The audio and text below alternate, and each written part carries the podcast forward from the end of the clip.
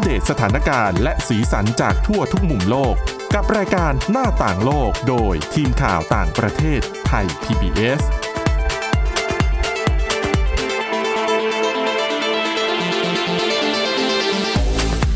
สวัสดีค่ะ ต้อนรับคุณผู้ฟังเข้าสู่รายการหน้าต่างโลกนะคะ มาอัปเดตเรื่องราวทั้งสถานการณ์และสีสันจากทั่วทุกมุมโลก กลับทีมข่าวต่างประเทศไทย PBS ค่ะ ติดตามฟังกันได้ผ่านทางพอดแคสต์นะคะ ค้นหาคำว่าหน้าต่างโลก หรือไปที่เว็บไซต์ www.thaipbspodcast.com ค่ะ วันนี้อยู่กันกับคุณทิพย์ตะวันธีรนัยพงษ์และดิฉันวินิษฐาจิตกรีค่ะ สวัสดีค่ะ อ่าสวัสดีค่ะ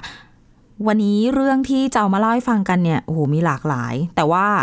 จะขอเริ่มด้วยสถานการณ์ที่บีบคั้น ชาวอังกฤษมาตั้งแต่ปลายสัปดาห์ที่แล้วน่ะ อืม คือสัปดาห์ที่แล้วจำได้ไหมหน้าต่างโลกของเราเนี่ย พูดกันเรื่องที่เขาขาดแคลนคาร์บอนไดออกไซด์ อ่า ในการผลิตอาหารใช่ไหมคะ ที่ อ่า ผ่านมาเกือบหนึ่งสัปดาห์ละ เราได้ทำการลดการดื่ม น้ำอัดลม ช่วยเขาเหรอ แต่ไม่ได้ช่วย คือช่วยตัวเองนะ มากกว่าช่วยเขา เพราะว่าไม่ อ่า เกี่ยวกับบ้านเรา ลดน้ำตาลในเลือดของตัวเองนั่นเอง ค่ะ แต่ว่า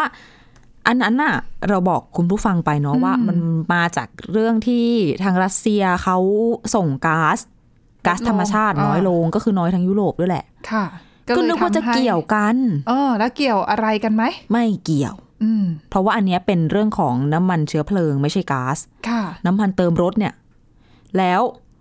วันดีคืนดีก็คือตั้งแต่ประมาณช่วงสุดสัปดาห์เนาะ ค่ะ ต่อแถวยาวเหยียด ยาวชนิดที่ว่าสองสามชั่วโมง รอเติมน้ำมัน ก็เชื่อว่าคุณผู้ฟังหลายท่านที่ติดตามข่าวต่างประเทศน่าจะได้เห็นภาพกันแล้วล่ะ อุ้ยดิฉันมีอ่ะ ต่อแถวกันนะ ใช่ คือยาวสุดลูกหูลูกตา แล้วไม่รู้จะได้เติม มัน ขณะเมื่อไหร่ แล้วมีคนขับรถบางคนที่ฉันไปอ่านมา อ่ะ คือเขาก็ให้สัมภาษณ์กับสื่อต่างชาตินั่นแหละ ค่ะ ว่า โอ้โห ไม่รู้จะบรรยายยังไงต่ออยู่เป็นชั่วโมง อ่ะ จะถึงคิวอยู่แล้วอะ แล้ว จะเข้าระจะเข้าปั๊มอยู่แล้วอะ อืม ปิดประตูคือ หมดเหรอ ไม่ได้หมด หมดเวลาจำหน่าย ของยังไม่หมด น้ำมันยังไม่หมด อ้าว แต่ว่าปิดก่อน เขาก็เลยอ้าว แล้วทำไมเขายังโอ้เขายังปิดตรงเวลาอยู่เหรออย่างเงี้ย เออเขาไม่ได้บอกว่าปิดตรงเวลาหรือเปล่า เขาบอกว่ากำลังจะได้เข้าไปแล้ว แต่ว่าปั๊มปิด คืออีกขออีกคันก็ไม่ได้ ก็ต้องกลับแล้วก็มาต่อใหม่ เช้าวันถัดไป ไม่ได้เพราะว่าถ้าให้อีกคันก็ต้องมีอีกคันต่อต่อไปเรื่อย เขาก็หวังว่าเอามาต่อเช้าวันต่อไปจะได้หรือเปล่า ซึ่งณเวลาที่เขาให้สัมภาษณ์เขาบอกต่อมาเป็นชั่วโมงละยังไม่รู้ว่าจะได้เข้าหรือเปล่า เพราะว่าบางคนก็ประสบกับเหตุการณ์ที่ว่าไปถึงน้ำมันหมดก็มี ๆ ก็ไม่ได้เติม อืม อืม นั่นแหละ มีเรื่องประสบการณ์ตรงจากเพื่อนที่อยู่ที่อังกฤษ ค่ะ ขับรถไปส่งน้อง น้องไปเรียนต่างเมือง ค่ะ ก็ขับไปส่งเปลงเปลงไป ส่งน้องเสร็จอ๋อสบายใจขับกลับบ้าน เติมน้ำมัน มืด ละ อ่ะ โอ้ยน้ำมันจะหมด แวะแวะ งงเลย ค่ะ คิวโอ้โห ยาวเฟ้ย ที่น่าตกใจกว่านั้นคืออ ม น้ำมันจะหมดถังแล้วจะหมดจริง ๆ คือถ้านางคืออยู่กลางทางเลยอะ คื ระ อ หว่าง ทั้งหมดนี่ เอง ทำอะไรไม่ได้เลยนะ เพราะว่าคนอื่น ใช่ ก็ช่วยไม่ได้ เพราะว่าเขาก็ไปต่อแถวเติมน้ำมันไม่ได้เหมือนกัน ถูกแล้วสิ่งคือนางก็ไม่มีทางเลือก เพราะว่าถ้าขับกลับบ้านก็คือไม่ถึงอะมันไม่พอ เออแล้วคือถ้ากลับขับกลับไปแล้วจะออกมาเติมอีกทีก็ไม่ได้แล้วไง รถได้จอดตายอยู่กลางนั่นแหละ คือเขาก็เลยส่งข้อความมาบ่นว่า สรุปก็สองชั่วโมงกว่าๆต่อแถวไปก็ยังดีที่ได้เติม ใช่คือ ไม่งั้นก็ ห นั่ ลานย แหละ ปั๊มต้องงัดมาตรการไม่ว่าจะเป็นเรื่องของอ่ะถ้าหมดจริง ๆ ก็ต้องปิด หรือว่าบางร้านบางปั๊มเนี่ยก็ใช้อาศัยเรื่องของการจำกัดปริมาณการจำหน่าย อ่า ว่าอ่ะเพดานอยู่เท่านี้นะ คุณคุณเข้าไปหนึ่งคันเนี่ยคุณเติมได้เท่านี้ปอนด์นะ ใช่ เกิ เดี๋ น ยว กว่า จะ นี้ไม่ได้ เพราะว่าแหมใครก็อยากได้แบบเยอะๆไว้ก่อน แบ่งอืม เอาแกลงแกลลอนอะไรไปเติมก็ไม่ควรไง ตอนนี้ก็ต้องแบ่งแบ่งกันไปก่อน ทีนี้สิ่งที่เกิดขึ้นก็มีภาพความรุนแรงไม่เห็นบางส่วนด้วยนะ ค่ะ แบบทะเลาะวิวาท ไม่ กัน พอใจใช่ไหมคือ เหมือน ต่อนาน แซงคิว แล้ว อะไรเงี้ย อารมณ์ไม่ดีอืม อารมณ์ไม่ดีแน่นอน แล้วก็อาจจะมีคนทำทีไม่รู้เหมือนกันว่าเจตนาจะแซงคิวไหม แต่ว่านั่นแหละก็แกว่งมีดแกว่งอะไรกันไป เห็นเป็นภาพมาบนโลกออนไลน์อะนะคะ แต่ว่าจริง ๆ แล้วเนี่ยสถานการณ์ ทางรัฐบาลบอกว่าเริ่มดีขึ้นแล้ว อ่ะปริมาณของปั๊มน้ำมันที่ไม่มีน้ำมันจำหน่ายมันลดลง ถ้าเทียบกับเมื่อ สักต้นสัปดาห์เนาะ ดัง อั นั้นก็คือส่งน้ำมันได้เยอะขึ้น ถูกต้อง อืม ตอนนี้มีประมาณ 30 กว่าเปอร์เซ็นต์ที่ไม่มีน้ำมันขาย โอ้ดีขึ้นเยอะนะ เพราะก่อนหน้านี้ตามข่าวเนี่ยอาจจะมีมากถึง 90%เลยทีเดียว อืม คือขับไปไหนก็ปิดอ่ะเพราะหมด อืม ที่ที่ที่เห็นไม่มีคนรอไม่ได้ว่าดีนะ ปิ ด อ่า ทีนี้สิ่งหนึ่งที่รัฐบาลอังกฤษพยายามทำก็คือ อ่ะ อันดับแรกก่อน ให้คนขับรถบรรทุกน้ำมันของทางกองทัพอะ เออ เตรียมมาช่วยในเรื่องนี้อ่ะยังไม่ได้บอกคุณผู้ฟังสาเหตุมันก็คือ เขาไม่สามารถจัดส่งน้ำมันไปตามปั๊มต่าง ค่ะ ๆ ได้เนื่องจากไม่มีคนขับ อืม ขาดแรงงานนั่นแหละ ทีนี้ก็ให้คนขับของกองทัพเนี่ย มาเตรียมช่วยในเรื่องนี้ แต่ว่ามันไม่ได้มาช่วยได้ทันที อืม เหมือนกับว่า ตัวรถบรรทุกอาจจะมีขนาดอะไรไม่เหมือนกัน ดิ ตอน ฉั นี้ ว่า คืออยู่ระหว่างการ ก ฝึก ของการขับรถบรรทุกขนส่งน้ำมันน่าจะพิเศษกว่าการขับรถบรรทุกปกตินะ เขาเขียนว่าเป็นคนขับรถบรรทุกน้ำมันของกองทัพ แต่ว่าต้องมา อ๋ ฝึ อ ก ต้องมาฝึกก่อนรับ อาจจะเป็นขนาดของตัวรถ ใช่ ที่แตกต่างกัน แล้วก็ ถูกต้อง ระเบียบของการขับบนท้องถนนดิฉันว่า ด้วย น่าจะมีเยอะพอสมควร หมาย เพื่ ถึ อง ความ ว่า ปลอดภัย อ่าเขาก็ต้องแบบคัดกรองหรือว่ามีกฎอะไรมารองรับถูกไหม อืม มันความเสียหายมันเยอะอะถ้า ไม่ มัน ใช่ เกิด ไม่ อะไร ใช่ ขึ้น ไม่ใช่ทุกคนที่ขับรถได้จะไปขับรถขนน้ำมันได้ เช่น ใช่ เดียวกับบ้านเรานะคะ ดิฉันเชื่อว่าแบบนั้น ดิฉันไม่แน่ใจเรื่องกฎของบ้านเรา แต่ว่าเรื่องราวหวาดเสียวอุบัติเหตุก็เห็นอยู่ อืม อ่ะอ่ะไม่ไม่ได้บ่อยในบ้านเราบ่อยในบางประเทศ แต่นั่นแหละ ดีแล้วที่ระวัง ดังนั้นกว่าจะมาช่วยได้จริง ๆ น่าจะนู่นนะคะเสาร์อาทิตย์ปลายสัปดาห์ แต่อีกเรื่องหนึ่งอีกอย่างหนึ่งที่พยายามทำก็คือตัวบริสจอนสันแล้วก็รัฐบาลอังกฤษโดยรวมเนี่ย บอกว่าอาชวนชวนบรรดาคนขับรถบรรทุกอะใน ค่ะ ยุโรปกลางยุโรปตะวันออกอย่างแบบโปแลนด์อะไรอย่างเงี้ย อืม มา มาทำงานในอังกฤษ เดี๋ยวให้วีซ่าชั่วคราว คือต้องย้อนไปก่อนหน้านี้ก่อนสาเหตุถึงการขาดแรงงานที่เป็นพนักงานขับรถบรรทุกเนี่ย อืม สืบเนื่องมาจากเรื่องของ Brexit ด้วยนะคะ นโยบาย การเปลี่ยนแปลงนโยบายแรงงานคือแรงงานที่เข้ามาทำงานในอังกฤษเองเนี่ย อืม ต้องปรับเปลี่ยนไปเพราะว่าอังกฤษแยกออกจากสหภาพยุโรปดังนั้นเนี่ย ค่ะ แรงงานที่เป็นชาวยุโรป ชาว EU นี่แหละ อืม ที่ปกติมาทำงานในอังกฤษได้ง่าย ๆ เนี่ย หลายคนกลับประเทศ คือกลับบ้านกันไปหมดละ อ่า แล้วก็ไปปักหลักปักฐาน ใช่แล้วส่วนหนึ่งอีกอย่างหนึงคือเรื่องโควิด -19 ระบาด อืม ก็ไม่ต่างจากบ้านเราละเอาง่าย ๆ คืออสมมุติเราไปทำงานในต่างประเทศอะพอโควิด -19 ระบาดที่ต่างประเทศ เป็นใครก็อยากกลับบ้าน ถูก เราก็จะกลับมาอยู่เมืองไทยแล้วอาจจะให้ไปทำงานใหม่อีกอะ อืม มันก็มีข้อจำกัดเยอะ แล้วปัญหาคืออะไร อ้อ ที่บอกให้วีซ่าชั่วคราวไปทำงานอะชั่วคราวจริง ๆ นะสามเดือน น้อยมาก นั่นก็แปลว่า เขาที่ อ่ะ มันก็จะมีคนที่ยังไม่เคยไป อ่า ส่วนหนึ่งกับคนที่ไปมาแล้วแล้วกลับมาบ้านแล้ว ค่ะ ต้องยกกันไปอยู่ที่อังกฤษอีกอะ แต่สามเดือนมันก็ดูจะน้อยไป มัน นะ ไม่คุ้มไง มันน้อยมากจริงๆคือปีหนึ่งดิฉันว่าก็น้อยแล้วนะ ใช่ โอ้อ ก็เลยมีแบบบทสัมภาษณ์ของน่าจะรอยเตอร์สมั้งคนขับรถบรรทุกที่โปแลนด์อะที่เป็นชาวโปลิชเขาก็บอกว่า โอ้ย ไม่คุ้ม ต้นทุนแบบเรื่องเงินน่ะ ไปทำไมอ้อ แล้วก็ฝากถึงรัฐบาลอังกฤษด้วยนะ บอกว่าให้ต้องแบบเปลี่ยนทัศนคติที่มองเพื่อนบ้านชาวยุโรปตะวันออกอะไรอย่างนี้ด้วย ค่ะ เขาไม่ได้พูดอะไรแรงไปกว่านั้นนะ แต่ว่าเราฟังแล้วดิฉันว่ามันก็แรงอยู่ใน ก็ ความ จุ ห ก มาย อยู่นะ เออ คืออย่าเห็นว่าเราจะอยากไปทำงานที่บ้านคุณซะเยอะนะ ใช่ไหม จ เป็ ริง น ๆ แล้วคือเขาก็ต้องเวทน้ำหนักกันนั่นแหละว่าจะไปเหมาะไหมหรือว่ายังไง เพราะว่าอย่าลืมว่าไปทำงานในอังกฤษ ก็เหมือนเราไปทำงานต่างประเทศอะต้นทุนมันมีไง ใช่ ไหนจะเรื่องของที่พักคือเงินรายได้เยอะขึ้นจริง แต่ต้นทุนค่าครองชีพก็สูงด้วยเช่นเดียวกัน ถ้าระยะเวลาที่ไปอยู่ไปทำมันไม่ได้นานพอ มันก็ไม่คืนทุนนะพูดกันง่ายๆเนาะ เออและแถมเสียงานที่บ้านตัวเองด้วยไง ใช่ แล้วกลับมาจะหางานได้หรือเปล่าก็ไม่มีใครการันตีนะคะ ถูกค่ะ ทั้งหมดทั้งมวลก็คือแหมเขาก็คงรู้สึกแหละว่าโอ้โหเห็นตัวเองเป็นใครเนาะอยู่ๆจะมาชวนไปแล้วไปแป๊บเดียวอะ่ะ ชวนไป อ๋อเขาใช้คำนี้ดิฉันนึกออกละ เราจะไม่ย้ายไปอยู่แค่ไม่กี่เดือนเพื่อช่วยแบบเติมเต็มวันคริสต์มาสของอังกฤษหรอกนะ อ๋อ อันนี้ก็สืบเนื่องมาจากการที่มีหลายฝ่ายออกมาแสดงความกังวลว่าถ้าสถานการณ์นี้ยังเป็นอยู่ต่อไป จะทำให้ ช่วงโคเออไม่ใช่ช่วงโควิด19สิ ช่วงคริสต์มาสอังกฤษเจอกับเรื่องของการขาดแคลนเชื้อเพลิง แล้วก็เจอเรื่องของการขาดแคลนอาหารด้วย เพราะว่าอย่างสมมติเข้าหน้าหนาวช่วงคริสต์มาสหรือว่าก่อนคริสต์มาสก็ตาม อ่า คือก็หนาวแล้วก็ยิ่งอัตราการใช้เชื้อเพลิงก็ยิ่งเยอะเนาะ ถูกต้องรวมไปถึงอาหารของเล่นช่วงคริสต์มาสที่คนจะมีการจับจ่ายซื้อของเยอะขึ้นเนี่ย อืม คือก็ได้รับผลกระทบจากการที่ไม่มีพนักงานขับรถขนส่งเหมือนกัน ใช่ก็คือโอ้โห เป็ เป็น น ลูก ท โซ่ อดๆแล้วก็ไหนจะต้องมาคิดอีกว่าเดี๋ยวเข้าหน้าหนาวแล้วโควิดจะมาไหมต้องมาเร่งฉีดวัคซีน อ่ะ ต้องอะไร ถูก ป้องกันอะไรกันยังไงรอบที่สามรอบที่สี่นับกันไม่ถูกแล้วเนี่ยว่ากี่รอบแล้ว อืม เออ นะคะก็ปัญหาเยอะจริง ๆ จอร์นสันก็ขอให้คนอังกฤษนี่ก็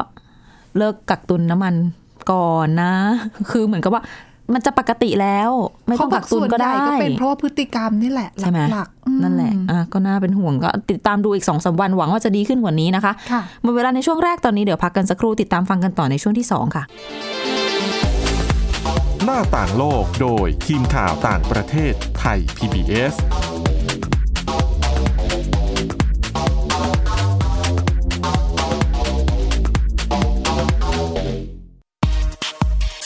เพราะวิทยาศาสตร์อยู่รอบตัวเรา มีเรื่องราวให้ค้นหาอีกมากมาย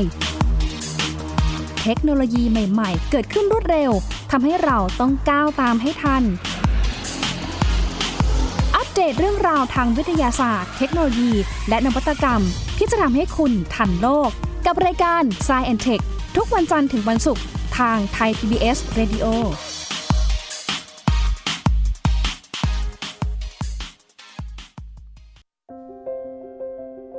รายการสัญญกรรมความสุข เป็นรายการที่จะทำให้เราเนี่ยมีชีวิตที่มีคุณค่าและมีความสุขมากขึ้น ผู้ฟังจะได้ทราบวิธีหรือว่าได้ฟังเรื่องเล่าที่จะทำให้เรามีความทุกข์น้อยลง มีความสุขมากขึ้น มีชีวิตที่มีคุณค่า แล้วก็มีพลัง ฟังเรื่องเล่าจากประสบการณ์จริง ที่จะช่วยให้เรามองมุมกลับ ปรับมุมคิดกับรายการศัลยกรรมความสุข สดทุกวันเสาร์ 15 นาฬิกา ทางไทย PBS d i g i ดิจิ Radio เว็บไซต์ www.thaipbspodcast.com และแอปพลิเคชัน Thai PBS Podcast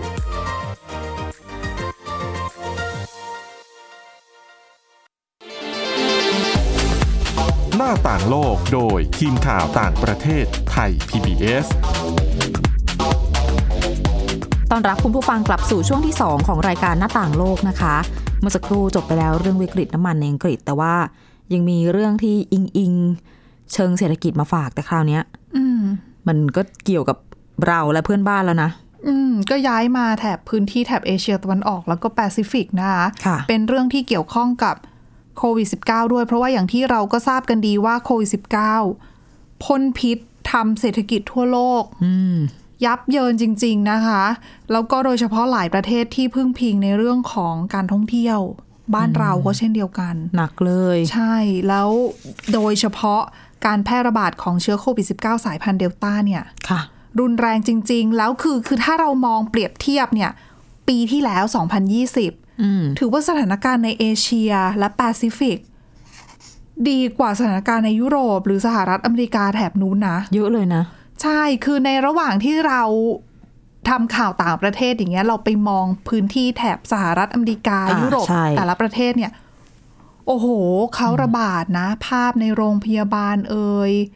ภาพการเสียชีวิตเอ่ยแต่เราไม่เจอแบบนั้นไง ค่ะ เราไม่ถึงขั้นนั้นสถานการณ์เราดีมาก แต่พอมาเจอสายพันธุ์เดลต้าระบาดปั๊บในปีนี้ กลับตาลปัดเลย ใช่ คือฝั่งนู้นเขาก็มองเราว่าด้วยความเป็นห่วงนะ ว่าทุกประเทศคือหลายประเทศในเอเชียตะวันออกและแปซิฟิกเนี่ยโดนกันหนักมาก นี่เป็นสาเหตุทำให้ธนาคารโลกนะคะ เขาออกมาประกาศปรับลดอัตราการเจริญเติบโตทางเศรษฐกิจของพื้นที่ในภูมิภาคของของประเทศต่างๆ ในภูมิภาคเอเชียตะวันออกแล้วก็แปซิฟิก ค่ะ อืมโดยเขาบอกว่าหลักๆ เลยปัจจัยสำคัญที่ทำให้การฟื้นตัวทางเศรษฐกิจของพื้นที่ในภูมิภาคเนี้ย ลดลง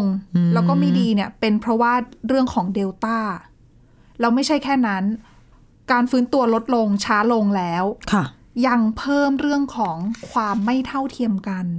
ทางเศรษฐกิจด้วย ก็คือช่องว่างเรื่องรายได้เรื่องอะไรอย่างนี้เนาะ ใช่แล้วอันเนี้ยเขาบอกว่า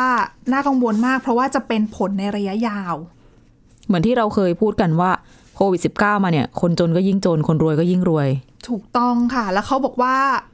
การดำเนินกิจกรรมทางเศรษฐกิจในพื้นที่เนี้ยในภูมิภาคแถบนี้อะนะคะ เริ่มชะลอตัวตั้งแต่ช่วงไตรมาส 2 ของปีนี้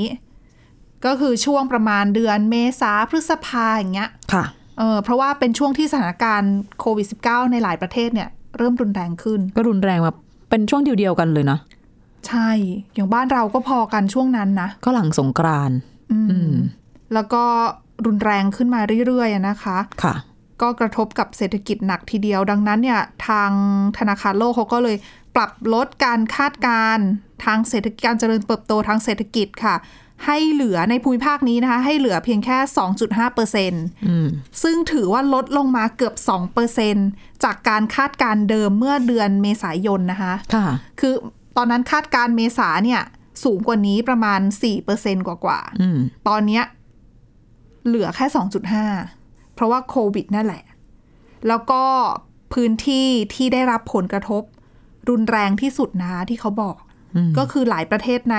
หมู่เกาะแปซิฟิก รวมไปถึงเพื่อนบ้านเรานี่แหละ คือ รั้วติดกันเลย เมียนมาว่าละ อืมเพราะว่าเมียนมาไม่ใช่แค่เจอโควิด -19 อย่างเดียว อ่าใช่ เออการก่อรัฐประหารยึดอำนาจโดยกองทัพเมียนมาเนี่ยเขาบอกว่าส่งผลกระทบอย่างหนักต่อเมียนมานะคะทำให้มีการปรับลดอัตราการเจริญเติบโตทางเศรษฐกิจลงเนี่ย 18เปอร์เซ็นต์ ค่ะ แล้วก็เมียนมาถือเป็นประเทศที่มีสูญเสียการจ้างงานอะมากที่สุดในภูมิภาคด้วย คนยากจนก็เพิ่มตัวเลขก็เพิ่มขึ้นด้ว แปล ย ว่าคนตกงานเยอะขึ้นถูกไหม ใช่ แล้วก็ยากจนลงด้วยอะนะคะ เพราะเขาบอกว่าการที่กองทัพยึดอำนาจในเมียนมาเนี่ยนำไปสู่การดำเนินกิจกรรมทางเศรษฐกิจที่ที่ลดน้อยลง แล้วอย่าลืมว่าเรื่องของอารยะขัดขืน การเคลื่อนไหวอารยะขัดขืน อ๋อ ของประชาชน ปิดนู่นปิดนี่ อืม เรื่องของธนาคารคือเราเห็นภาพตั้งแต่ช่วงตั้งแต่ อืม มีกุมภามีนาเมษาเนี่ยเราเห็นมาอย่างต่อเนื่อง เพราะว่าเขาประท้วงแรง civil disobedience ไม่ต้องไปทำงาน ภาครัฐไม่ทำงาน ครูไม่ทำงานนักเรียนไม่ไปเรียน อืม พนักงานออฟฟิศไม่ไปทำงาน ก็เศรษฐกิจมันก็ชะงักแหละ คือใช่เขาก็บอกชะงักแล้วก็คือ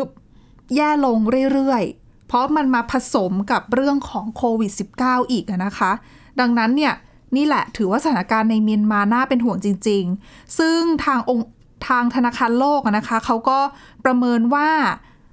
เอ่อการที่จะมาแก้ปัญหาในเรื่องของทางเศรษฐกิจเนี่ยที่จะช่วยได้ก็คือ คือแน่นอนว่าการทำให้โควิด -19 หมดไปเนี่ย มันยาก อืม มันแทบเป็นไปไม่ได้เลยอะ่ะ ดังนั้นปัจจัยที่พอจะทำได้นะ ตอนนี้ก็คือการควบคุมการแพร่ระบาดให้ดี ฉีดวัคซีน และฉีดวัคซีนถูกต้องฉีดให้ได้เยอะที่สุด ซึ่งเขาก็ยกตัวอย่างมาว่าหลายประเทศนะคะ เขาประเมินว่าน่าจะสามารถฉีดวัคซีนให้กับพลเรือ ให้กับประชากรในประเทศมากกว่า 60%ได้เนี่ยในต้นปีหน้า โอ้โห ส่วนใหญ่นะก็ก็มีอินโดนีเซียแล้วก็ฟิลิปปินส์รวมอยู่ด้วยรวมถึงไทยด้วย ค่ะ ก็เขาก็ประเมินว่าน่าจะเกิน 60%ต้นปีหน้าแหละ ซึ่งถึงแม้ว่าจะยังพบคนติดเชื้อ อืม แต่ด้วยอัตราการฉีดวัคซีนที่มันสูงเนี่ยมันทำให้อัตราการเสียชีวิตน้อยลง คนเข้าโรงพยาบาลลดลง คนก็ใช้ชีวิตได้ปกติมากขึ้น ถูกต้อง ก็ทำงาน รัฐบาล ทำอะไรได้ ก็ไม่จำเป็นจะต้องสั่งปิด อ๋อ เรื่องของการดำเนินกิจกรรมทางเศรษฐกิจ เศรษฐกิจยังสามารถเดินได้ คนยังจับจ่ายซื้อหาสินค้าได้ ท่องเที่ยวอะไร ถึงแม้จะไม่ นป ป ด้ กติ แต่ว่าก็ยังพอทำได้ ดังนั้นเนี่ยเขาก็มองว่าตรงเนี้ยน่าจะช่วยทำให้ฟื้นตัวได้อะนะคะ อืม ก็ต้องจับตามองกันจริง ๆ ว่า ว่าสถานการณ์ของโควิด -19 จะเป็นยังไงอย่างอย่างประเทศไทยเองเนี่ยเขาพูดถึงด้วยนะ ค่ะ บอกว่าปรับลดอัตราการเติบโตของ GDP ของไทยด้วยเหมือนกันเหลือเพียงแค่หนึ่งเปอร์เซ็นต์เอง ก็ไม่ได้แปลกใจอะนะ อืม ดูจากสถานกา ซึ่ง รณ์ เขาก็บอกว่าสาเหตุก็นั่นแหละ เรื่องของการแพร่ระบาดของโควิด -19 ที่กลับมา รุนแรงมากขึ้นก่อนหน้านี้รวมไปถึงสถานการณ์โควิดเนี่ยทำให้เราต้องเลื่อนแผนการเปิดประเทศ อ่า ใช่ ซึ่งบ้านเราแน่นอนว่าส่วนหนึ่งเนี่ยเราพึ่งพิง รายได้จากภาคการท่องเที่ยว อืม แล้วเปิดประเทศไม่ได้ ค่ะ หานักท่องเที่ยวไม่ได้ ชาวต่างชาติเดินทางเข้าประเทศไม่ได้เนี่ย แน่นอนว่าก็กระทบกับภาคภาคการท่องเที่ยวเป็นวงกว้างอะนะคะ หนักหนา โดย อยู่ เขาบอกว่าก่อนที่จะมีโควิดเนี่ยปี 2019เนี่ยตัวเลขนักท่องเที่ยวที่เดินทางเข้ามาเที่ยวในไทยเนี่ยที่เป็นชาวต่างชาติอะนะคะ มีมากถึง 40 ล้านคน ค่ะ แล้วเขาประเมินว่าปีนี้นะคะ นักท่องเที่ยวที่จะเดินทางเข้ามาเที่ยวที่ไทยเนี่ย จะลดลงเหลือเพียงแค่1นึ่งแสนหกหมื่นคน หารไม่ถูกเลยว่ากี่เท่าตัวเนี่ย เออแล้ว1นึ่งแสนหกหมื่นคนเนี่ย เป็นตัวเลขการคาดการณ์เนี่ย ที่ปรับลดลงมาอีกนะ คือก่อนหน้านี้มีการประเมินว่าปี 2021 เนี่ย ไทยจะมีนักท่องเที่ยวต่างชาติที่เดินทางมาเที่ยวในประเทศเนี่ย ประมาณ 6 0 0 0 0 0 คน เพราะว่า ค่ะ อ่ะเรามีภูเก็ตแซนด์บ็อกซ์ อืม เราจะเปิดประเทศให้นักท่องเที่ยวที่ฉีดวัคซีนเข้ามาเที่ยวได้นู่นนี่นั่นอย่างนี้ใช่ไหมตามแผนเดิมของเรา ก็คาดว่าน่าจะมีสัก 6 0แสนคนเข้ามา แต่ที่ไหนได้ แต่ที่ไหนได้เมษาพฤษภาโควิ แซ ด นบ็อกซ์ 19 ก็ไม่ได้ ไม่ได้ ประสบความสำเร็จขนาดนั้น และต้องยอมรับ ถูกต้องดังนั้นเนี่ยนะคะ นักท่องเที่ยวที่จะเข้ามาจาก6 0แสนเหลือแสนหก อืม น่ะดังนั้นเนี่ยอาจจะไม่ปรับลดอัตราการเติบโตทางเศรษฐกิจจะไหวเหรอก็ไม่ได้ไง ตอนนี้ต้องภาวนาอีกอย่างหนึ่งก็คือแบบฤดูหนาวที่กำลังจะมาถึงนี้ อย่าได้มีสายพันธุ์ใหม่ อ่าถูกคืออี ก ใช่ ซึ่งเขาทางธนาคารโลกเขาประเมินว่าไทยเนี่ยน่าเศรษฐกิจไทยน่าจะกลับมาอยู่ในระดับเดียวกับช่วงก่อนโควิด -19 เนี่ย ในปี 2023 อืม ก็คือปีถัดไปคือไม่ใช่ปีหน้า ถัดไปอีก เพราะเขามองว่าต้ ปี นเพราะเขามองว่าต้นปีหน้าเนี่ยน่าจะน่าจะฉีดวัคซีนเกิน 70% ค่ะ ดังนั้นทุกอย่างก็น่าจะเริ่มเข้ารูปเข้ารอย แต่ว่าตัวเลขเนี้ยก็คือเลื่อนไป 1 ปีนะ คือเดิมอะ่ะคาดว่านะเศรษฐกิจน่าจะกลับมาฟื้นตัวปีหน้า ค่ะ แต่สถานการณ์ก็เลื่อนไปก็เลยเป็นปี 2023 นั่นเองค่ะ เหมือนที่เคยคุยคุยกันไว้ตั้งแต่ระบาดตอนแรกเลยนะว่า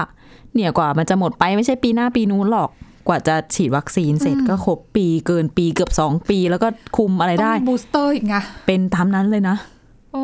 นะคะ แล้วเขาบอกว่า นักวิทยาศาสตอ่ะร์แม่น คือมากประประมาณประเมินว่าปีหน้าเนี่ยจะมีนักท่องเที่ยวมาเที่ยวไทยนะ 1.7 ล้านคน ค่ะ เศรษฐกิจน่าจะโต 3.6เปอร์เซ็นต์ อืม จากปีนี้เนี่ยโตแค่หนึ่งเปอร์เซ็น อืม ก็น่าจะน่าจะดีขึ้นหวังว่าถ้าเราคุมการแพร่ระบาดได้ ปลายปีนี้ ไม่โดนเรื่องของโควิด -19 กลับมาระบาดหนักอีกรอบ หรือแม้แต่สายพันธุ์ใหม่อย่างที่คุณวินิษฐาว่า ทุกอย่างก็อาจจะอยู่กับการเร่งฉีดวัคซีนให้ได้ประสบผลสำเร็จโดยเร็วเนี่ยแหละ อืมซึ่ง เพราะว่า เราก็เริ่มฉีดเข็มกระตุ้นแล้วนะ